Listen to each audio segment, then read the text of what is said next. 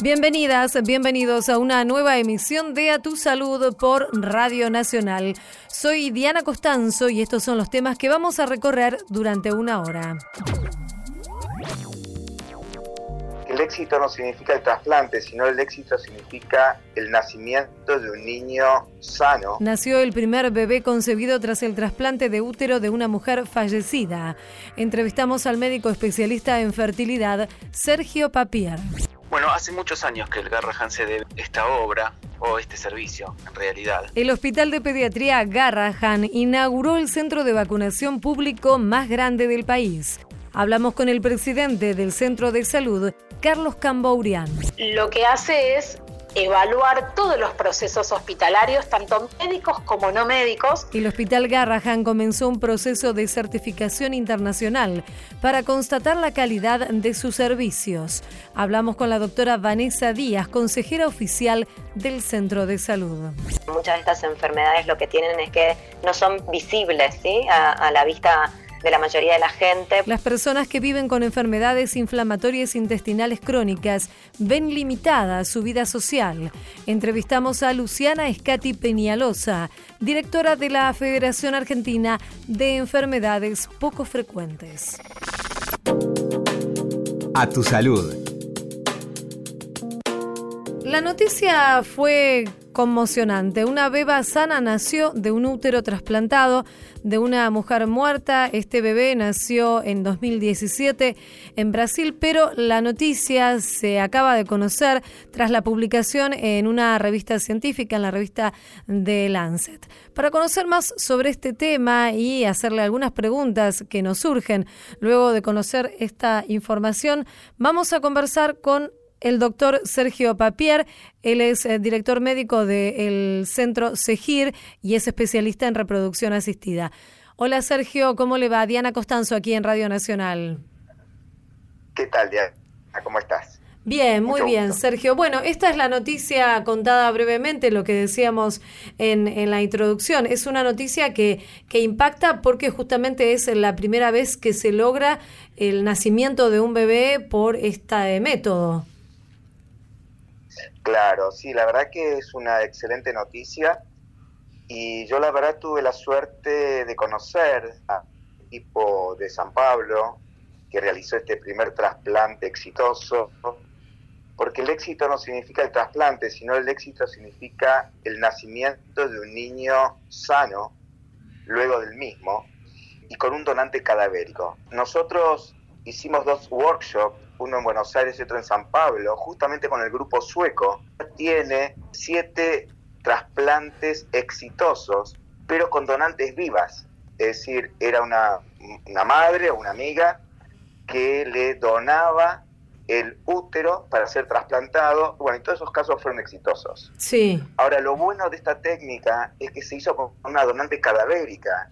Y esto hace que, eh, digamos, la, la, progresión, la evolución del trasplante uterino sea mucho más favorable porque, bueno, se dejan de lado ciertos aspectos éticos que significa el, el hecho de que una donante eh, viva le tenga que dar el útero, porque es una cirugía de 10 horas aproximadamente, sí. sacar ese útero. Eh, técnicamente es mucho más sencilla, pero bueno, tenía algunas dificultades porque intentos anteriores no resultaron, con lo cual esto marca un nuevo hito. ¿Y cuál era la situación de, de la mamá antes del trasplante? ¿Cuál era su situación clínica? La indicación del trasplante es cuando existe lo que se llama un factor uterino absoluto. Es decir, son mujeres que no tienen útero porque nacieron con una malformación, es decir, con la inexistencia de ese útero desde el nacimiento, o porque le tuvieron que sacar el útero por una cirugía, por ejemplo, ginecológica. En general, la mayoría de estos casos obedecen a mujeres que nacen sin útero, sí. que es una malformación relativamente frecuente en, en, lo que se llama el factor uterino absoluto. Uh -huh. Entonces, ante esa situación hay dos alternativas. La, lo que llamamos gestación solidaria o gestación por sustitución, o mal denominado útero de alquiler, que se hace mucho en Estados Unidos, se está haciendo cada vez más a partir de ciertas, este, digamos, posibilidades, digamos, o seguridades legales en Latinoamérica y también en nuestro país, o el trasplante uterino, pero hay que remarcar que es y sigue siendo experimental, es decir, que solo se debe hacer bajo un estricto protocolo de investigación. Ajá, es experimental. ¿Y aquí en el, en el país, en la Argentina, se hace? ¿Estamos en condiciones de hacerlo? ¿Cómo es la situación? Yo, como te decía, el año pasado, en, perdón, en el año 2016, sí. hicimos el primer workshop teórico-práctico en trasplante uterino junto con el profesor Mats Branston de Suecia, quien fue quien presentó y publicó el primer trasplante exitoso en el mundo. Inclusive se hizo un trasplante en, en, animal, en oveja en este caso, eh, junto con la gente y el equipo del hospital italiano. Y honestamente en ese momento creí yo que podíamos avanzar en intentarlo, al menos eh, eh, probar este, a partir del modelo animal y después sí en pacientes, pero bajo un, proyecto de investigación.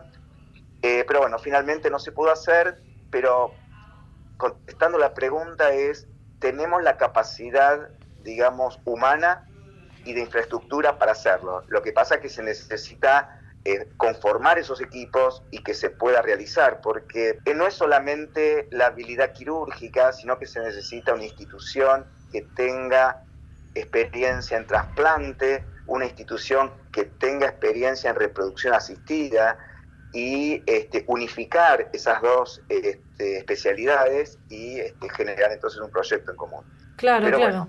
sí. Es factible, pero se, se, necesita mucha dedicación y como todo también una fuente de financiación para poder entonces avanzar en esos proyectos de investigación. Sin duda, Sergio, claro.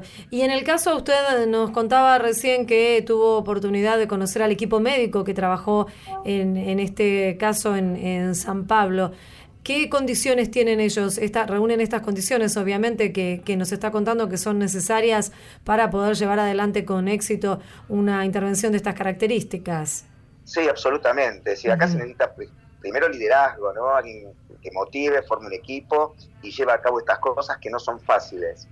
este, hay pocos trasplantes exitosos en el mundo y, con trasplante cadavérico este fue el primer caso, con lo cual eh, claramente reúnen las condiciones, tuvieron la financiación, creo que después tuvieron otro intento que no, no, progresó, pero bueno, es cuestión de seguir este, avanzando y, generar entonces como una red de centros que hagan trasplantes. Esto no es para todo el mundo, es cuestión de que pocos centros en el mundo lo van a poder hacer.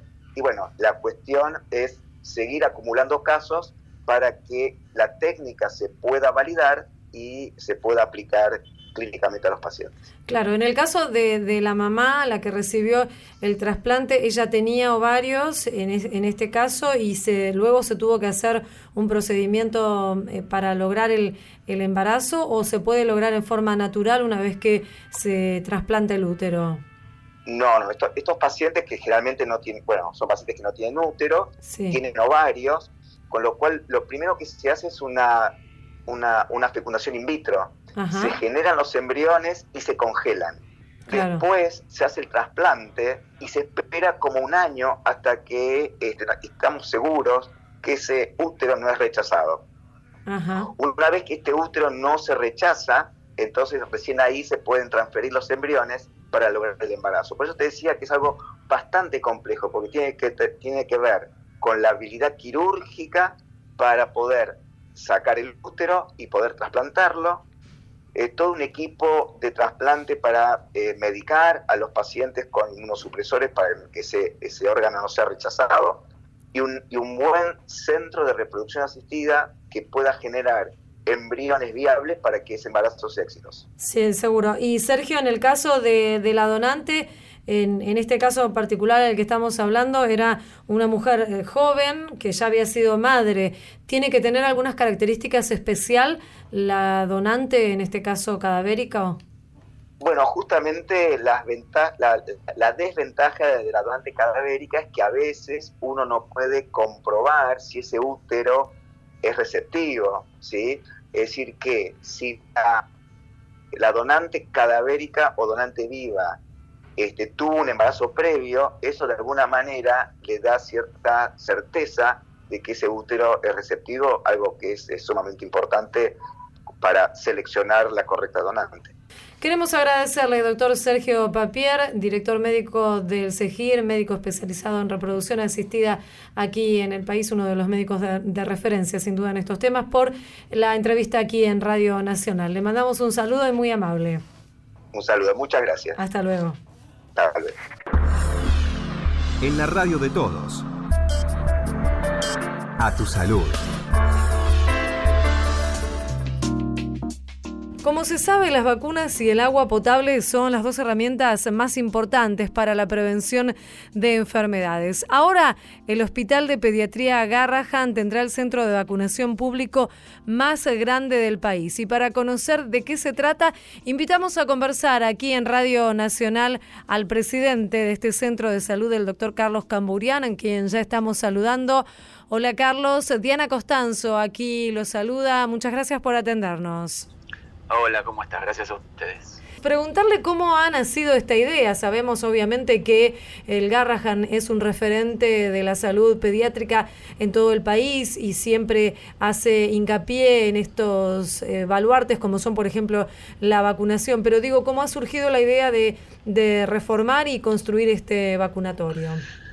Bueno, hace muchos años que el Garrahan se debe esta obra o este servicio en realidad yo tomé la posta del hospital hace un año y ocho o nueve meses y la verdad es que le pusimos mucho énfasis a poder concretar esta necesidad porque sabemos y nosotros como pediatras conocemos perfectamente los beneficios que trae la vacunación y el rol fundamental en la prevención de enfermedades que en definitiva es digamos lo que nos mueve a nosotros como pediatras el trabajo de todos los días. Así que hace mira yo no quiero ser exacto, pero serán unos cuatro o cinco meses que iniciamos nosotros con esta obra, eh, así que fue muy, muy rápido.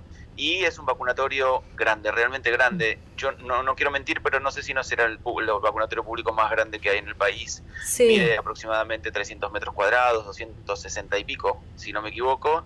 Eh, tiene seis consultorios para vacunar en simultáneo y tiene área técnica específica, tiene sala de frío este, con eh, red eléctrica segura, tiene tecnología de punta y de avanzada en cuanto a sus máquinas de refrigeración, tiene una sala de innovación en donde vamos a, a poder fabricar a través de impresiones 3D los descartadores para no tener comprarlos, por ejemplo. Bueno, mm. de esto se trata, ¿no? Digamos, de, generar espacios nuevos en el hospital, pero fundamentalmente para que los chicos se enfermen menos. Claro, seguro, y además eh, da un ámbito amigable para que los padres y las madres se acerquen a llevar a, los nenes y las nenas a vacunar, porque muchas veces esto también invita a, a cumplir con el calendario obligatorio de vacunas. Sí, por supuesto, venir a un hospital nunca, nunca es grato, nunca es bueno mm. eh, y la verdad es que nosotros estamos tratando de darle al hospital un modelo diferente, en donde sí, los chicos se sientan cómodos, los padres también, este, para que puedan venir. Bueno, el, vacunatorio tiene, también le hicimos un, espacio de juego, le hicimos un espacio verde,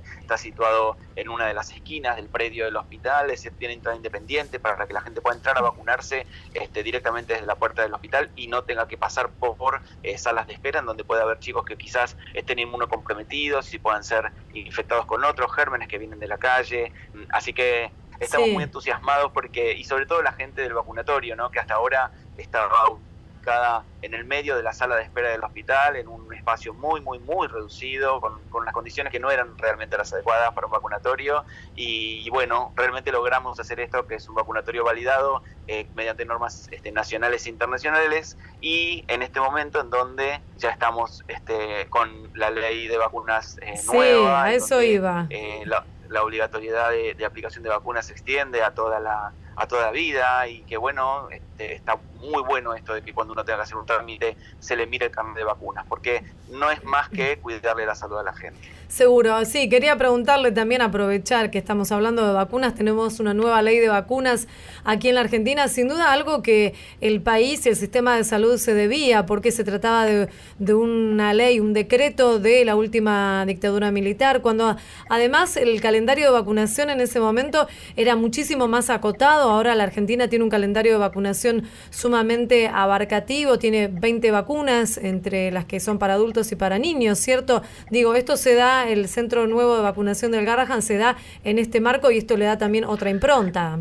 Sí, por supuesto. Sabíamos que esta ley este, estaba este, ahí a punto de, poder salir y estábamos muy expectantes de eso porque, eh, vuelvo a decirte, los pediatras somos los pediatras conocemos primero de vacunas y después conocemos de, anatomía, porque trabajamos con las vacunas permanentemente y la Sociedad Argentina de Pediatría también está muy entusiasmada y está muy, muy, muy de acuerdo y muy conforme con esta nueva ley de vacunas y, y nosotros eh, trabajamos y desarrollamos este vacunatorio con la celeridad con que lo hicimos porque sabíamos que, que esto iba a suceder, ya estamos listos y dispuestos para aplicar esta ley que es fundamental y es importante, y, más allá de las instituciones, esta ley nos la debíamos todos como argentinos, cada uno de nosotros, porque sí tenemos un calendario muy amplio, pero necesitamos cumplirlo. Eh, y necesitamos que la gente sepa que cada vez que sale una campaña de vacunación, tiene un fundamento, tiene un objetivo muy, muy claro, que es este, cuidar antes a los más chicos y ahora cuidar a todos, ¿no? Esta ley nos abarca a todos, así que ahora tenemos que cuidar a todos. Seguro, la vacunación no es solo cuestión de niños y niñas, sino también de adultos en este sentido. decíamos al principio, doctor, esto que las vacunas y el agua potable son dos herramientas sumamente importantes, las más importantes para prevenir enfermedades. Eh, sin duda hay grupos que todavía esto no lo comprenden o tal vez... Eh, con otros intereses promueven la no vacunación de, de los chicos. ¿Esto cómo, cómo, lo ven ustedes como, como pediatras? En la Argentina hay algunos movimientos que están induciendo a la no vacunación. Hay algunos grupos, eh, tal vez no tan mayoritarios como en otras partes del mundo, en, en redes sociales y demás. Sí, son pocos, por suerte. Nosotros, la verdad que respetamos todo tipo de opinión, pero cuando está en juego la salud de la gente, no. Entonces, no hay mejor respuesta ante eso que los trabajos científicos, los documentos puestos arriba de una mesa, leídos con la altura con, con lo que hay que leerlo, asesorarse adecuadamente con los profesionales que están formados en la materia.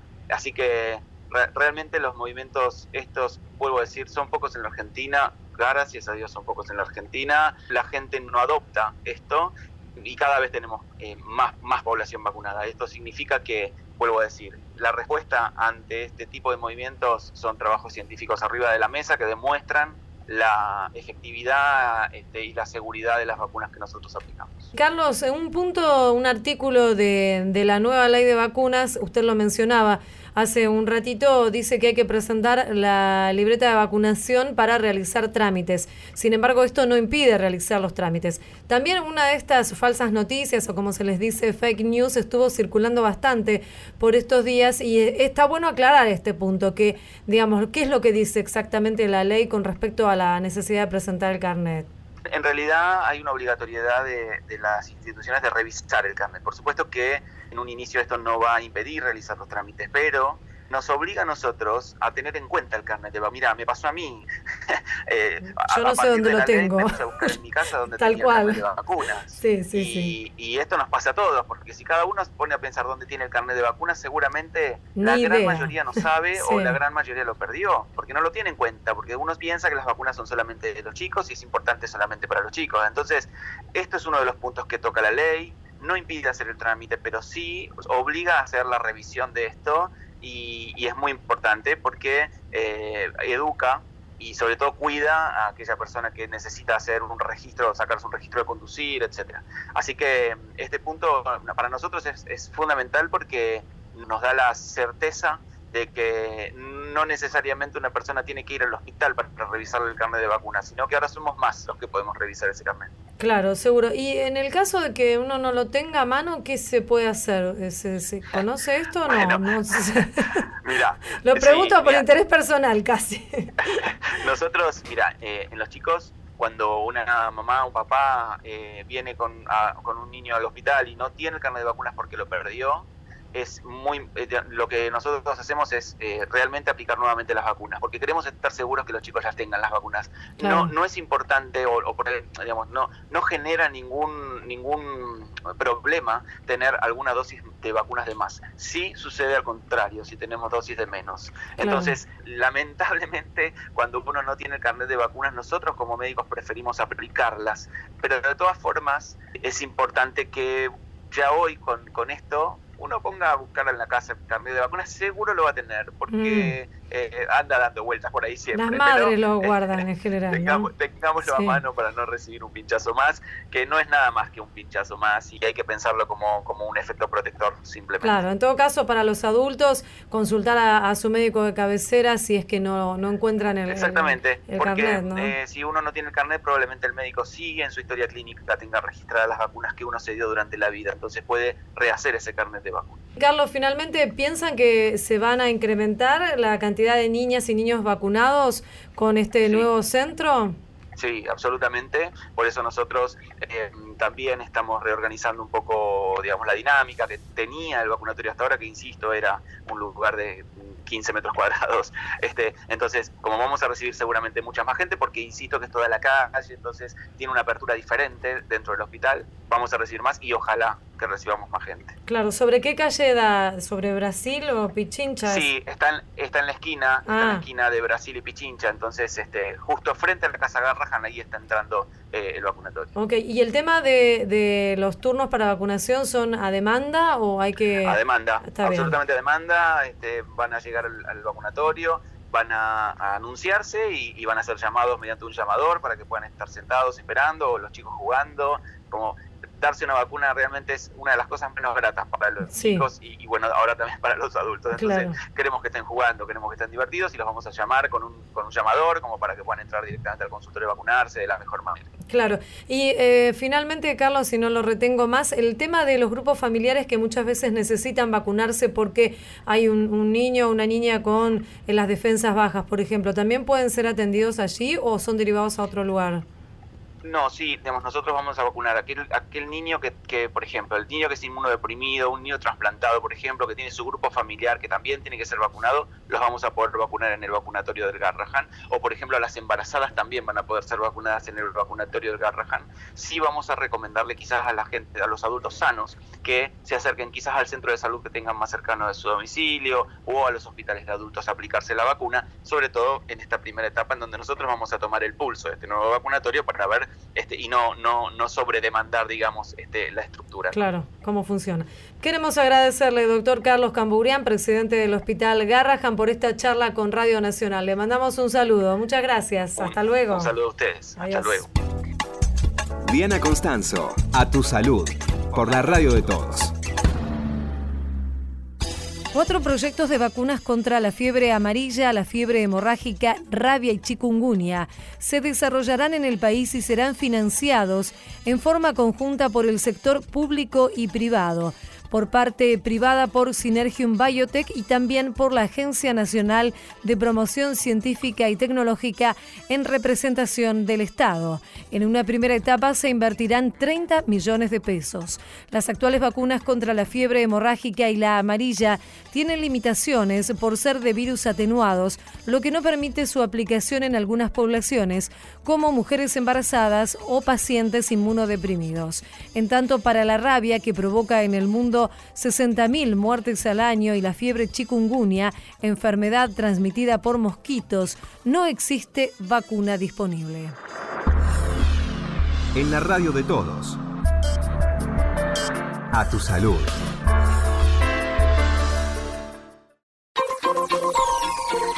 Seguimos en A tu salud.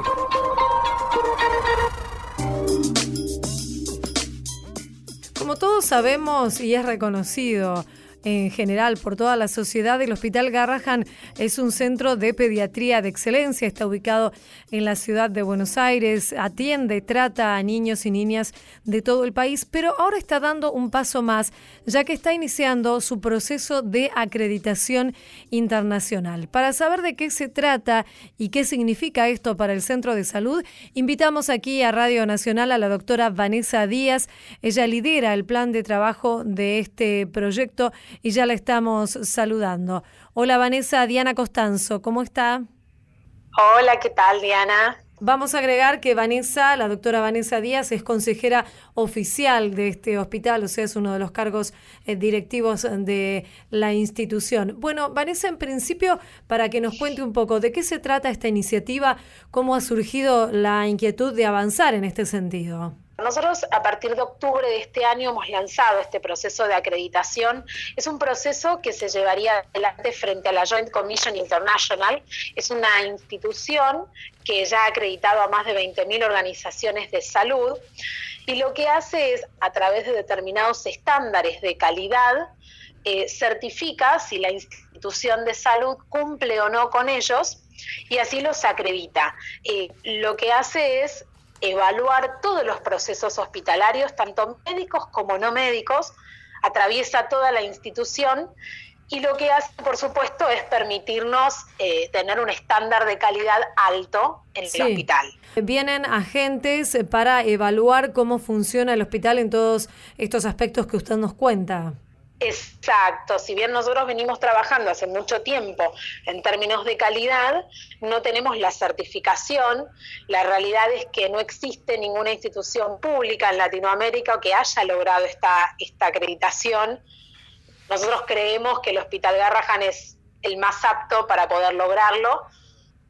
Así que, bueno, hemos empezado a trabajar en este camino que hoy por hoy estamos transitando y obviamente, bueno, estamos evaluando, haciendo un diagnóstico de la, de la institución para ver cuáles son las brechas o los puntos de mejora y oportunidad ¿no? de mejoras que tenemos para poder alcanzar los estándares exigidos por, por esta institución. Claro, ah, o sea que ustedes, Vanessa, piden a la institución que los vengan a evaluar, paralelamente tienen que eh, poner a punto ciertas cuestiones para que reúnan las características de estos estándares que son requeridos. Exactamente. Así es, hoy por hoy estamos ya ah, hemos armado un diagnóstico de una situación, un diagnóstico de situación del hospital y estamos empezando a trabajar, armando equipos de trabajo para poder empezar a detectar las oportunidades de mejora y tal vez en un par de años poder lograr esta acreditación. Y en este sentido, ¿tienen una primera evaluación de cuáles serían, digamos por así decirlo, en palabras sencillas, los puntos fuertes que tiene el Garrahan y cuáles son aquellos débiles o aquellos que, digamos, hay que perfeccionar? La verdad es que las mayores fortalezas que nosotros tenemos es que ya tenemos establecidos un montón de procesos y métodos de calidad dentro de la institución. Una también de las, de las fortalezas del hospital es que trabajamos interdisciplinariamente. Bueno, tenemos un hospital de avanzada muchísimos aspectos. De hecho, cuando nos vinieron a ver han quedado maravillados y sorprendidos porque muchísimas instituciones cuando arrancan, eh, arrancan desde muchísimo más abajo. Simplemente hay procesos que mejorar, algunas cuestiones que tal vez uno las hace y no están documentadas. Entonces, bueno, la Joint Commission es muy exigente en algunos aspectos, pide que todo esté escrito, que nada, nada lo deja librado al azar. Entonces, son cuestiones a, afinar. Realmente quedamos muy sorprendidos también nosotros, si bien estábamos orgullosos y sabemos el hospital que teníamos, hemos sido muy elogiados. Claro. Sí, a pesar de que, bueno, como sabemos, el Garrahan, y lo decíamos al comienzo de la charla, es un centro de referencia en lo que es la atención de la salud pediátrica, no solamente para la ciudad de Buenos Aires, para el país, sino también para mm. países limítrofes, porque llegan pacientes, pequeños pacientes de todo el continente a ser atendidos. Recuérdenos algunas de, de las áreas en las que se trabaja con más fuerza, por ejemplo, el tema de, de trasplantes, de intervenciones cardíacas. Sí, nosotros, bueno, atendemos el 50% de los trasplantes de, todo el país, casi el 35% de los cánceres infantiles, también de la Argentina. Otra de las cosas que tenemos, por ejemplo, que es para destacar, es un banco de sangre propio, nosotros cuando tenemos alguna intervención quirúrgica ya, gracias a Dios, no hay que pedir sangre a ningún donante, porque el hospital cuenta con un banco de sangre con una altísima calidad, todos con donantes voluntarios que se acercan al hospital a donar sangre, así que los seguimos invitando, porque realmente eso es algo muy importante para los trasplantes, se utiliza muchísima, muchísima eh, de la sangre que la gente dona básicamente nuestra fortaleza son las cuestiones oncológicas pediátricas y los trasplantes. Y esta certificación que ustedes seguramente como institución van a lograr y como institución pública, ¿no? Hay que, hay que remarcarlo, esto es, sumamente importante. Digo, ¿esto va a redundar en algún tipo de beneficio en la futura atención de los pacientes? ¿Qué puede cambiar? O sin, por el contrario, el estándar que ustedes tienen, obviamente que lo van a mantener como, como unidad de, de cuidados. Creo que lo, más importante es que nos va a permitir a nosotros también desde el área de la gestión poder optimizar los recursos del hospital, ver realmente dónde están las cuestiones a invertir, nos va a permitir optimizar el trabajo de los médicos. Hay veces que uno realiza esfuerzos desperdiciados porque muchos hacen lo mismo. Entonces, tener un plan estratégico trazado, saber que vamos hacia un camino nos permite eh, ordenar el trabajo diario y efectivamente redunda en beneficio para todos los pacientes. Además, también la acreditación trabaja mucho en la seguridad del paciente, así que nos va a permitir también elevar aún más el estándar de calidad de la seguridad de atención, mm. que si bien uno trabaja a diario en esto, subir la vara siempre es bueno. uno nunca quiere volver para atrás cuando uno mejora. Mm. Así que creo que, eso es como el mayor capital que le va a quedar también al hospital eh, y a largo plazo. Mm, ¿no? Me parece que esto es importante, eh, incluso en la política, en la gestión, pensar eh, siendo generosos, en, dejarle al hospital una herramienta que le permita proyectarse en el tiempo. Seguro. Estamos hablando, les recordamos a nuestras y nuestros oyentes, con la doctora Vanessa Díaz, consejera oficial del Hospital Garrahan. Vanessa, por estos días, hablando de las intervenciones de excelencia que se realizan en el Garrahan, se conoció la información de que se cumplieron los mil procedimientos allí en, en el hospital de una terapia que permite salvar la visión en nenas y nenes que tienen cáncer ocular. ¿Podría contarnos un poquito acerca de esto? Estamos hablando del retinoblastoma, ¿cierto? Sí, así es. Bueno, nosotros desde fines del 2014, que ya se viene implementando esta, esta terapia, es una terapia, es una quimioterapia que es intraarterial, es decir, que se administra la medicación de la quimioterapia a través de una pequeña arteria en el ojo que eh, va directamente al retinoblastoma, digamos, al, al, al tumor. Lo novedoso de este, de este tratamiento es que, bueno, evita los efectos colaterales de una radiación, permitiendo así no solamente la cura del tumor, casi en el 98% de los pacientes, sino conservar y salvar la visión y el ojito de los niños, que por lo mm. general con las otras técnicas eh, tal vez el tumor se logra eliminar, pero con ello también se sufren los efectos y los daños de la visión. Claro, estamos hablando del único centro público que lo hace aquí en la Argentina. ¿Hay otros lugares eh, privados? ¿Hay otros lugares que se hace o, no? Tampoco. No, no, no. Mm, está bien. en esto somos pioneros. Claro, qué importante. Y también es uno de los pocos aquí en, Sudamérica. Exactamente, exactamente. Y la verdad es que esto es posible porque se trabaja también de una manera interdisciplinario en el hospital, ¿no? Lo que te comentaba recién. Eh, hay muchas, muchas disciplinas médicas que intervienen para poder más, casi más de 10 profesionales en cada una de las asistencias y administración de esta medicación, eh, que permiten, bueno, trabajar en equipo interdisciplinariamente este, con cada niño. Claro, ¿y es común este tipo de, de cáncer en los chicos? ¿Es frecuente? La verdad es que nosotros atendemos casi todos los retinoblastomas del país, absorbemos a casi todos porque somos el único centro pediátrico que puede brindar esta solución. Bueno, Así que sí tenemos mucha demanda de esto. Mucha demanda, por supuesto. Queremos agradecerle, doctora Vanessa Díaz, entonces consejera oficial del Hospital de Pediatría Garrahan. Le agradecemos mucho esta charla aquí en Radio Nacional y le mandamos un saludo. Bueno, muchísimas gracias a ustedes por el espacio. Hasta luego. saludo grande, hasta luego. A tu salud, por la radio de todos. La mayoría de los y las pacientes con enfermedad inflamatoria intestinal no pueden asistir a eventos sociales. Y de esta forma, la patología que es crónica limita muchas de las actividades cotidianas que realizan estas personas. Vamos a conversar aquí en Radio Nacional con Luciana Escati Peñalosa. Ella es mamá de una nena, una chica con, con esta enfermedad, con la enfermedad de, de Crohn, más específicamente, y directora de la Federación Argentina de Enfermedades Poco Frecuentes. Hola Luciana, aquí Diana Costanzo, ¿cómo estás? Un gusto.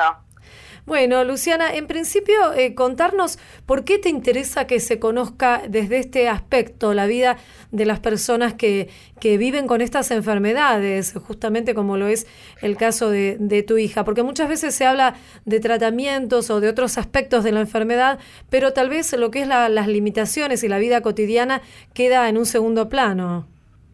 Sí, exactamente, es como vos mencionás y sobre todo en la vida cotidiana, ¿no? La interacción de esta persona en, en vida diaria, en, la rutina, es muy importante porque muchas de estas enfermedades lo que tienen es que no son visibles, ¿sí? A la vista de la mayoría de la gente porque tienen llevan un proceso orgánico, ¿sí? Son de estas discapacidades viscerales, con lo cual la interacción y mayor conocimiento sobre esta, estas enfermedades y la realidad de los pacientes es lo que entendemos que va a ayudar mucho a la inserción ¿sí? social y también al desarrollo personal y profesional de estos pacientes. Claro. Esto para nosotros es muy importante porque, bueno, recabamos esta información y para los mismos pacientes, ¿no? Muchas de las dificultades repercuten en, en, en su vida y tienen una, una conclusión que, que, es el aislamiento, ¿no? De estas personas por no poder contar o expresar directamente sí. cuál es su realidad en, en, base a su condición de salud con enfermedad de cronocolitis ulcerosa. Seguro, y se trata de una de las enfermedades poco frecuentes. ¿Qué considerás que los que no estamos interiorizados porque no tenemos una persona cercana o como vos un familiar directo debemos saber sobre estas enfermedades y que tal vez ayude a, a las personas que viven con esta patología a sentirse un poco más eh, contenidas o más cómodas? Básicamente lo que deben saber es que son condiciones que realmente revisten gravedad, con lo cual es muy importante dar todo el apoyo y contención a esta persona, tanto en lo emocional como también en, en los apoyos que implican la inserción, como decíamos, ¿no? de participación y actividad en, en la vida diaria.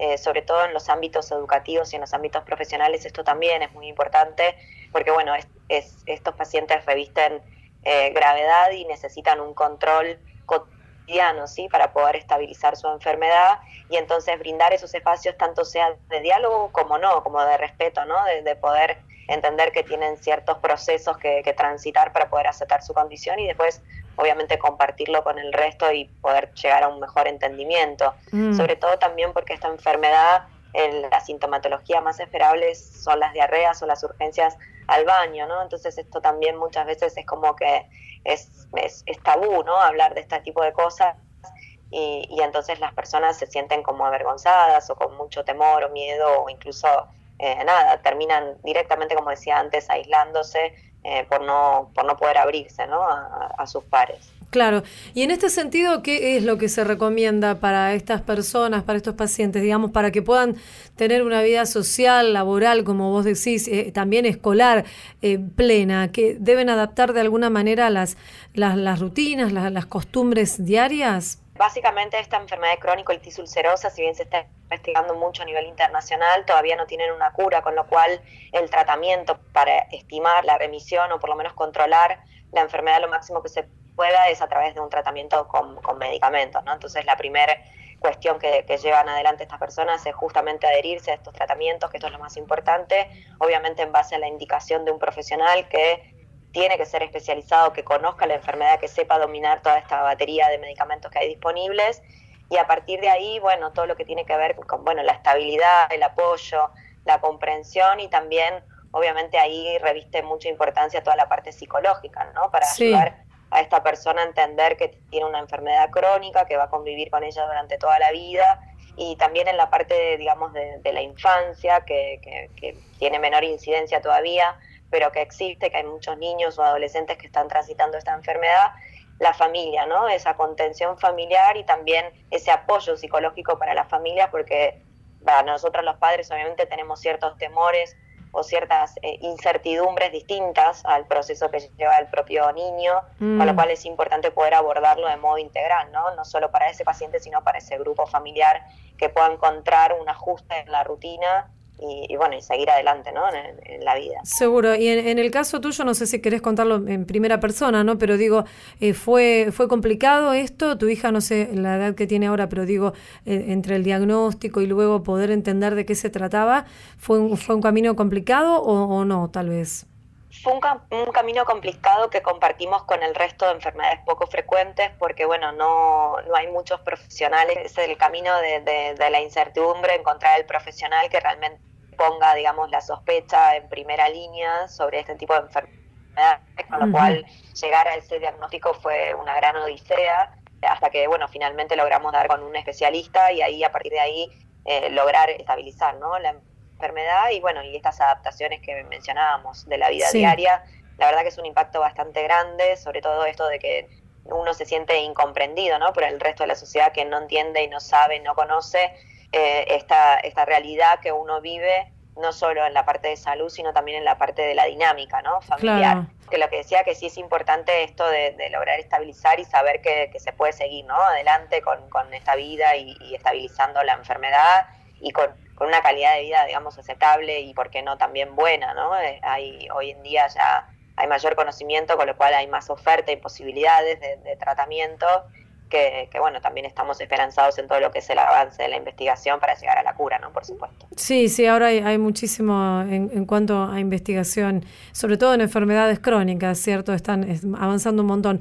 Lo que sí está bueno saber también es esto de que una vez que se logra el diagnóstico, la calidad de vida puede mejorar un montón con los tratamientos que hay disponibles a pesar de que no haya cura.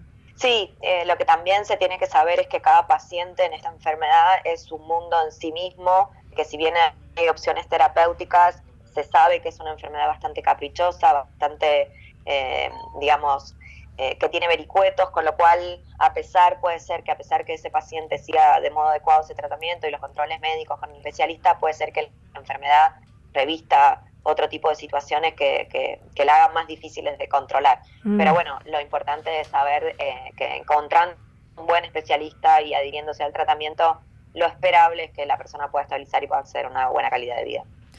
Luciana Escati Peñalosa, presidenta de la Fundación Más Vida de Crohn y de colitis ulcerosa y directora ejecutiva de la Federación Argentina de Enfermedades Poco Frecuentes. Muchísimas gracias, te mandamos un saludo. Placer, ¿eh? hasta luego, gracias. Adiós. Seguimos en A Tu Salud.